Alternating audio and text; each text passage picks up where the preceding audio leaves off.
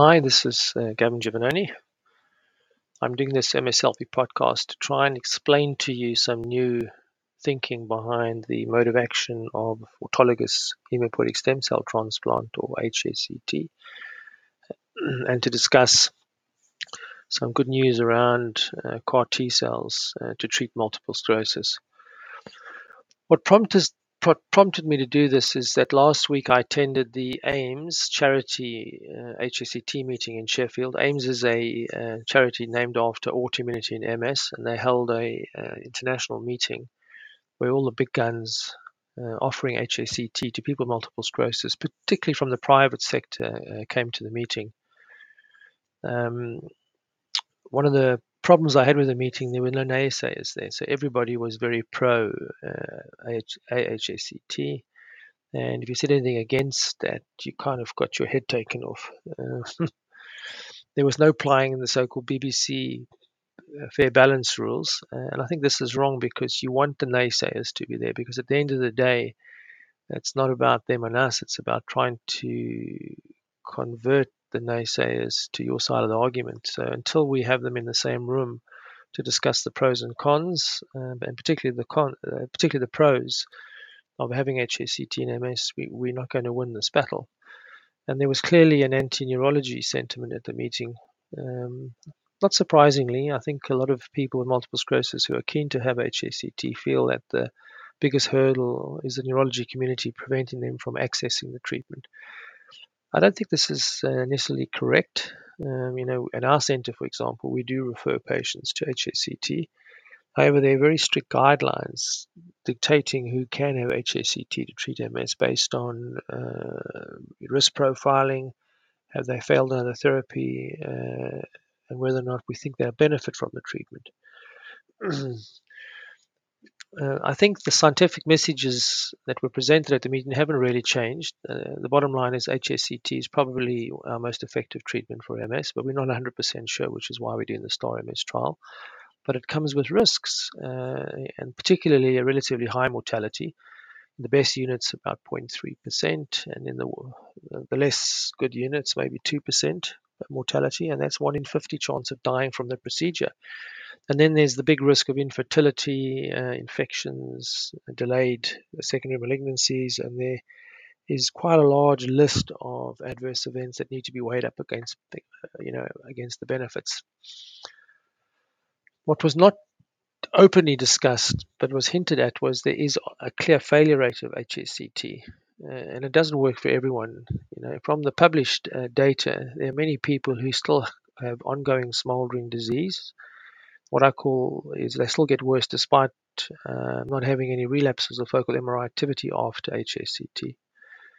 Um, and I've, I've, I've put in uh, a figure into the newsletter from uh, Professor Paolo Muraro's uh, meta-analysis that was published in 2017, just showing you that progression-free survival, you know, after 10 years is, uh, you know, uh, around about 30%. In other words, 70% of people have noticed worsening disability, and most of this will be uh, due to smoldering disease.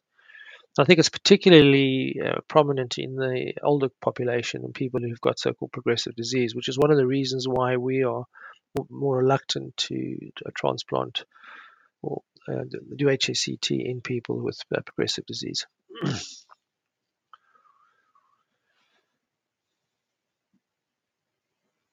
I think one of the things that also came up is that you know, most of the experts at, at this meeting are still wedded to the dogma that MS is an autoimmune disease and that HSCT is working by resetting the immune system, either by eliminating the cells that cause autoimmunity uh, or resetting the immune regulatory networks, uh, or possibly both. Um, now, there was a discussion around CAR T cells. Uh, I like to think of these as the new kids on the block. They are really cool technology. Um, what you basically do is you take T cells uh, from the peripheral blood of a person with MS, take them into the laboratory and you engineer them so that they uh, are all reactive against a particular protein. And then they go back into the body and they kill any cell that expresses that protein. And the ones that are really going to go forward in MS are the ones that target um, a molecule called CD19 on, on B cells. So the CAR T cells then go in and kill all the B cells. Um, I'm convinced that uh, with a CD19 targeted CAR T cell actually may cure MS, and the reason why I'm so impressed by this is the incredibly stunning results uh, uh seen in lupus patients. Now, SLE is another autoimmune disease that's strongly linked to EBV, and there's been a publication of a small number of very resistant lupus cases who had CD19 targeted CAR T cells, and they looked like they're in long-term remission. Um, these people had bad lupus nephritis, involvement of the kidney, and after they had this procedure and killed their B cells, you know, they lost their proteinuria, they lost all their autoantibodies, um, they started feeling better, everything improved, and they uh, still, to the best of my knowledge, in, in remission. And this is quite a remarkable result. And because of this, now there's quite a few CAR T cell companies moving rapidly forward uh, with clinical trials in patients with uh, treatment resistant lupus. And it's not only lupus, there are other conditions of the skin, uh, muscle, and you name it going forward in CAR T cells. And I think we need to go forward in, in MS. At the meeting in Sheffield, there was a talk on CAR T cells uh, and its future promise as an MS treatment, and I refer you to the program. Uh, but one international HSCT expert basically dismissed CAR T cells as a treatment for MS based on the dogma that MS is a T cell mediated autoimmune disease, and that by just purging B, B cells with CAR T cells would be like using an anti CD20 therapy and it wouldn't stop smoldering MS. So his opinion was we shouldn't go ahead with it. It's not. It's going to basically be a waste of time, money, resources because it's not going to work. And I think he was implying that we know that anti CD20 therapy is not the uh, panacea for multiple sclerosis. It does stop relapses and MRI activity, but a significant proportion of people continue to get worse due to smoldering MS. The difference between CAR T cells and anti CD20 therapy is CAR T cells at least get into the central nervous system. And uh, we know that because in uh, lymphomas that are due to EBV involving the central nervous system, CAR T cells are an effective therapy for that. They really go into the central nervous system, find the tumor cells, kill them, and reduce the EBV viral loads. So we're pretty confident that in MS, these uh, cells will get into a compartment where anti CD20 therapy doesn't get in, and we hope they will scrub the brain clean of the B cells and stop the immunoglobulin production that occurs in the central nervous system. I think this is a big difference between those two treatments. um, and we know now that the B cells and the uh, immunoglobulin produced in the brain and spinal cord are probably one of the mediators driving smoldering MS. So this strategy of using CAR T cells is different to anti-CD20 therapy. And I think what was also ignored was the potential causal role of EBV uh, in driving MS disease activity. Uh, if EBV is the driver, then targeting B cells with CD19 targeted CAR T cells would be a really good idea because EBV remains latent and lives inside B cells. Killing all the B cells may purge the body of Epstein Barr virus. And just as an example, if we think MS is driven by a particular strain or mutant version of EBV, then going in with a B cell therapy that is able to purge not just the peripheral compartment, the central nervous system, and other deep tissue compartments, maybe the deep cervical lymph nodes, for example, we may be able to clear the body of EBV. So I'm actually, um, you know, very um, supportive, and I have been for the last two years running around the world trying to convince uh, companies that have CAR T cell technology to try and go forward in MS. And the good news is that several companies have shown interest, and we are almost certainly going to start a CD19 targeted CAR T cell trial. It'll be a safety study, probably starting in the new year to see if we can uh, treat multiple sclerosis.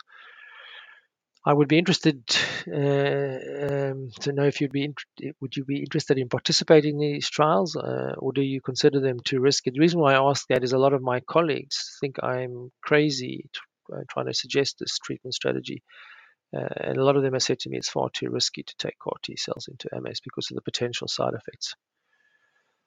One of the issues that came up is that uh, HSCT actually active, actually reactivates Epstein-Barr virus, uh, and the question was: this is this a problem? Um, and it's well known now when you actually take people with multiple sclerosis and you give them HSCT, and when you ablate their immune systems, the majority of them will have EBV reactivation. Um, it's about 70 plus percent of them. Uh, and the reactivation sometimes is so bad that they have to be treated with rituximab uh, to, to, to kill the to kill the EBV.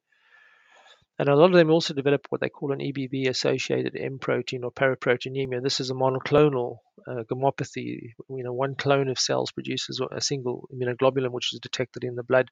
This is not a malignant clone necessarily, because once your immune system or their immune systems recover, this clone gets killed and the paraprotein disappears. But I was told at the meeting that this extremely high level of EBV reactivation and the development of the so called paraproteinemia is not seen in other patient groups undergoing uh, HSCT, including uh, lymphoma, lymphoma patients and other autoimmune diseases. So it looks like it's a specific issue related to MS. And this may be another clue that people with multiple sclerosis really have difficulty uh, controlling the virus. And we know this from other studies. People with multiple sclerosis are much more likely to shed EBV in their saliva. They're much more likely to develop these things called lymphoblastoid cell lines. When you take their B cells from the peripheral blood and put it into culture, they proliferate and survive on their own. And we also know the immune system has a signature suggesting that the EBV virus is more active. There's much higher levels of antibody, antibody uh, against many, many more proteins, not only um, the what's so-called immunodominant epitopes, but you know minor epitopes. In, in other words, these epitopes spread into other regions involving latent and lytic proteins. And the same thing happens on the T cell compartment. When you look at the T cell receptor usage, there's a lovely paper that came out uh, last year on this, uh, just showing you that the T cell receptor diversity is very broad and deep uh, and so, what the immunology is telling us is that the immune system is having to fight incredibly hard to control the virus. And to do this, it has to actually use everything it can to fight the virus. I like to think of this as a very wide and deep B and T cell repertoire to control the virus. Um, this problem with controlling the virus um, is also supported by T cell studies, and this is actually Michael Pender's group in Brisbane showed many years ago that people with multiple sclerosis have a reduced T cell response to EBV. They basically have exhausted T cells. These T cells just don't have the ability to fight this is not unique to Epstein-Barr virus. This kind of occurs with most common, uh, a lot of common viruses that cause chronic infection. You know, hepatitis B happens with HIV. It's even happened in COVID-19. A lot of long COVID patients or patients with severe COVID, uh, you know, get exhausted T cell responses. And this is the hypothesis that you know Michael Pender has worked on for years, and why he developed a treatment where they were taking uh, lymphocytes from the peripheral blood of people, stimulating and expanding them in the laboratory, and then injecting them back in to try and control the virus. Um, sadly, this hypothesis uh, has recently been called into question because of the negative results of the so-called EMBOLD uh, uh, Tara phase 2 trial of a, of a, uh, autologous, I mean, allogeneic uh, EBV reactive cytotoxic T lymphocytes. I have actually uh, done an MS Selfie um, newsletter on this, and I think we should dismiss and ignore these uh, results because of bad science. And I explain that in the in the newsletter why I think the trial was negative, not because of the hypothesis, but because of the potential for the trial to have failed um, because of bad science. In other words, people with multiple sclerosis may may have rejected the cells because they were allogeneic, they were coming, coming from somebody else, and there was no space created in the peripheral blood for these cells, so they might not have survived very long. Now, what's also quite interesting um, is that when you actually look at the immune system of people with multiple sclerosis, uh, particularly the T cells, you find it's quite restricted. And in other words, they have a reduced variety of T cells in their peripheral blood. And we call this a restricted or reduced T cell repertoire. And this is something we see in immune senescence. As your immune system ages, your immune system, the amount of T cells gets reduced, and what's left behind are mainly fighting actually chronic viral infections like CMV, cytomegalovirus, Epstein-Barr virus, uh, chickenpox, varicella virus. In other words, you're using your immune system to control these latent viruses. and what's really interesting is that you know, it's almost 20 years ago, uh, uh, Professor from Imperial, when he was at the NIH, showed that when you look at HSCT patients before and after, uh, after HSCT, once you've uh, uh, ablated the immune systems and allowed it to reboot, or the repertoire rejuvenates, it becomes more youthful and widens. So you get much more variety of, uh, of T cells.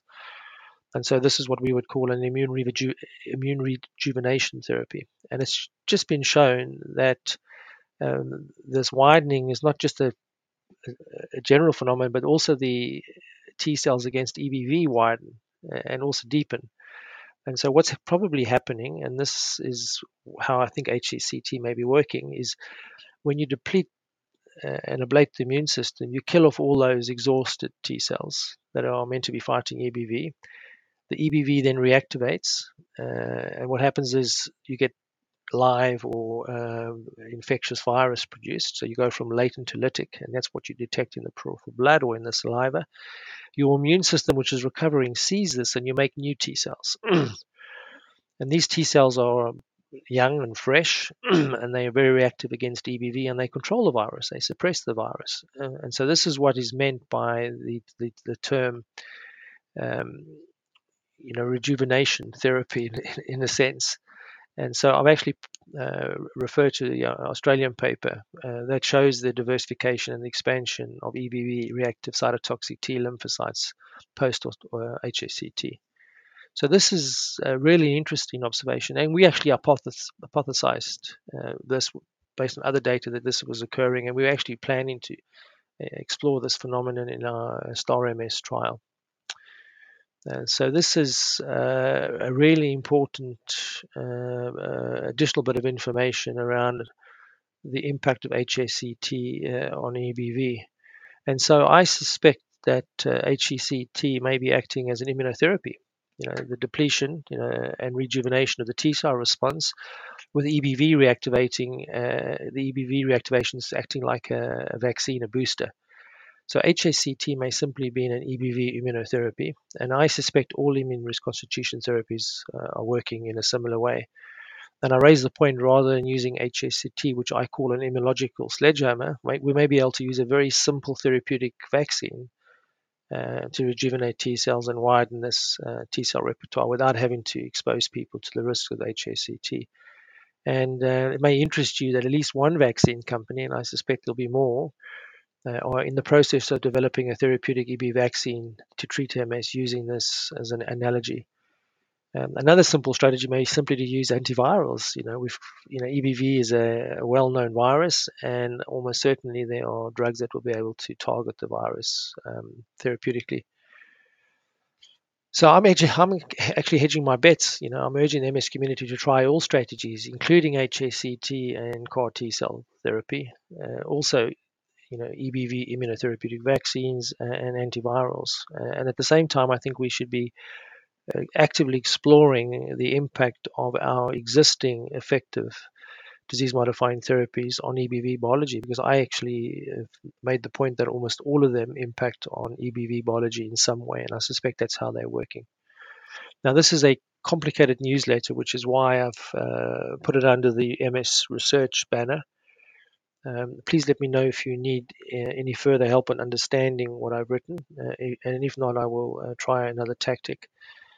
Um, uh, I just like to conclude by saying that HSCT is not the panacea. There's no way we're going to be able to uh, treat everybody with MS using HSCT. We simply don't have the resources, and it's far too risky at a population level.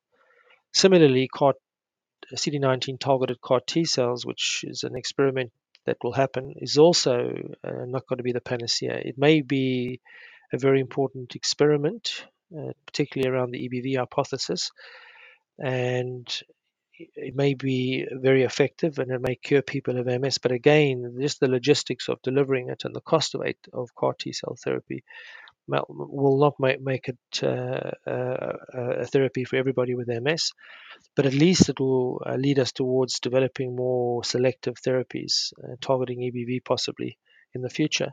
So I think both HSCT and CAR T cells are really important experiments.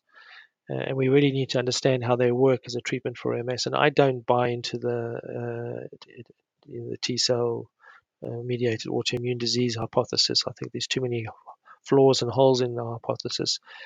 Um, uh, and I'm completely behind the EBV hypothesis. In other words, EBV is the cause of MS, and I suspect latent lytic cycling of the virus based on the immunological data is driving MS disease activity. What we don't know is where the EBV is active. You know, is it in the brain and spinal cord? Is it in the salivary glands? Is it in the deep cervical lymph nodes, or where? Uh, we don't think it's in the blood, but at any rate, there's a compelling uh, case for us to develop EBV therapies uh, and to test them in people with multiple sclerosis. Anyway, I've um, if, if, you look at the newsletter, I've given you the three papers I've referred to in the um, uh, newsletter.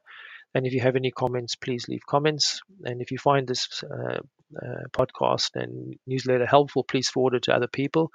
And if you can afford to, please become a paying subscriber. Um, the more paying subscribers I have, the more resources I have to develop the, uh, um, the curated uh, uh MS Selfie microsite. Thank you.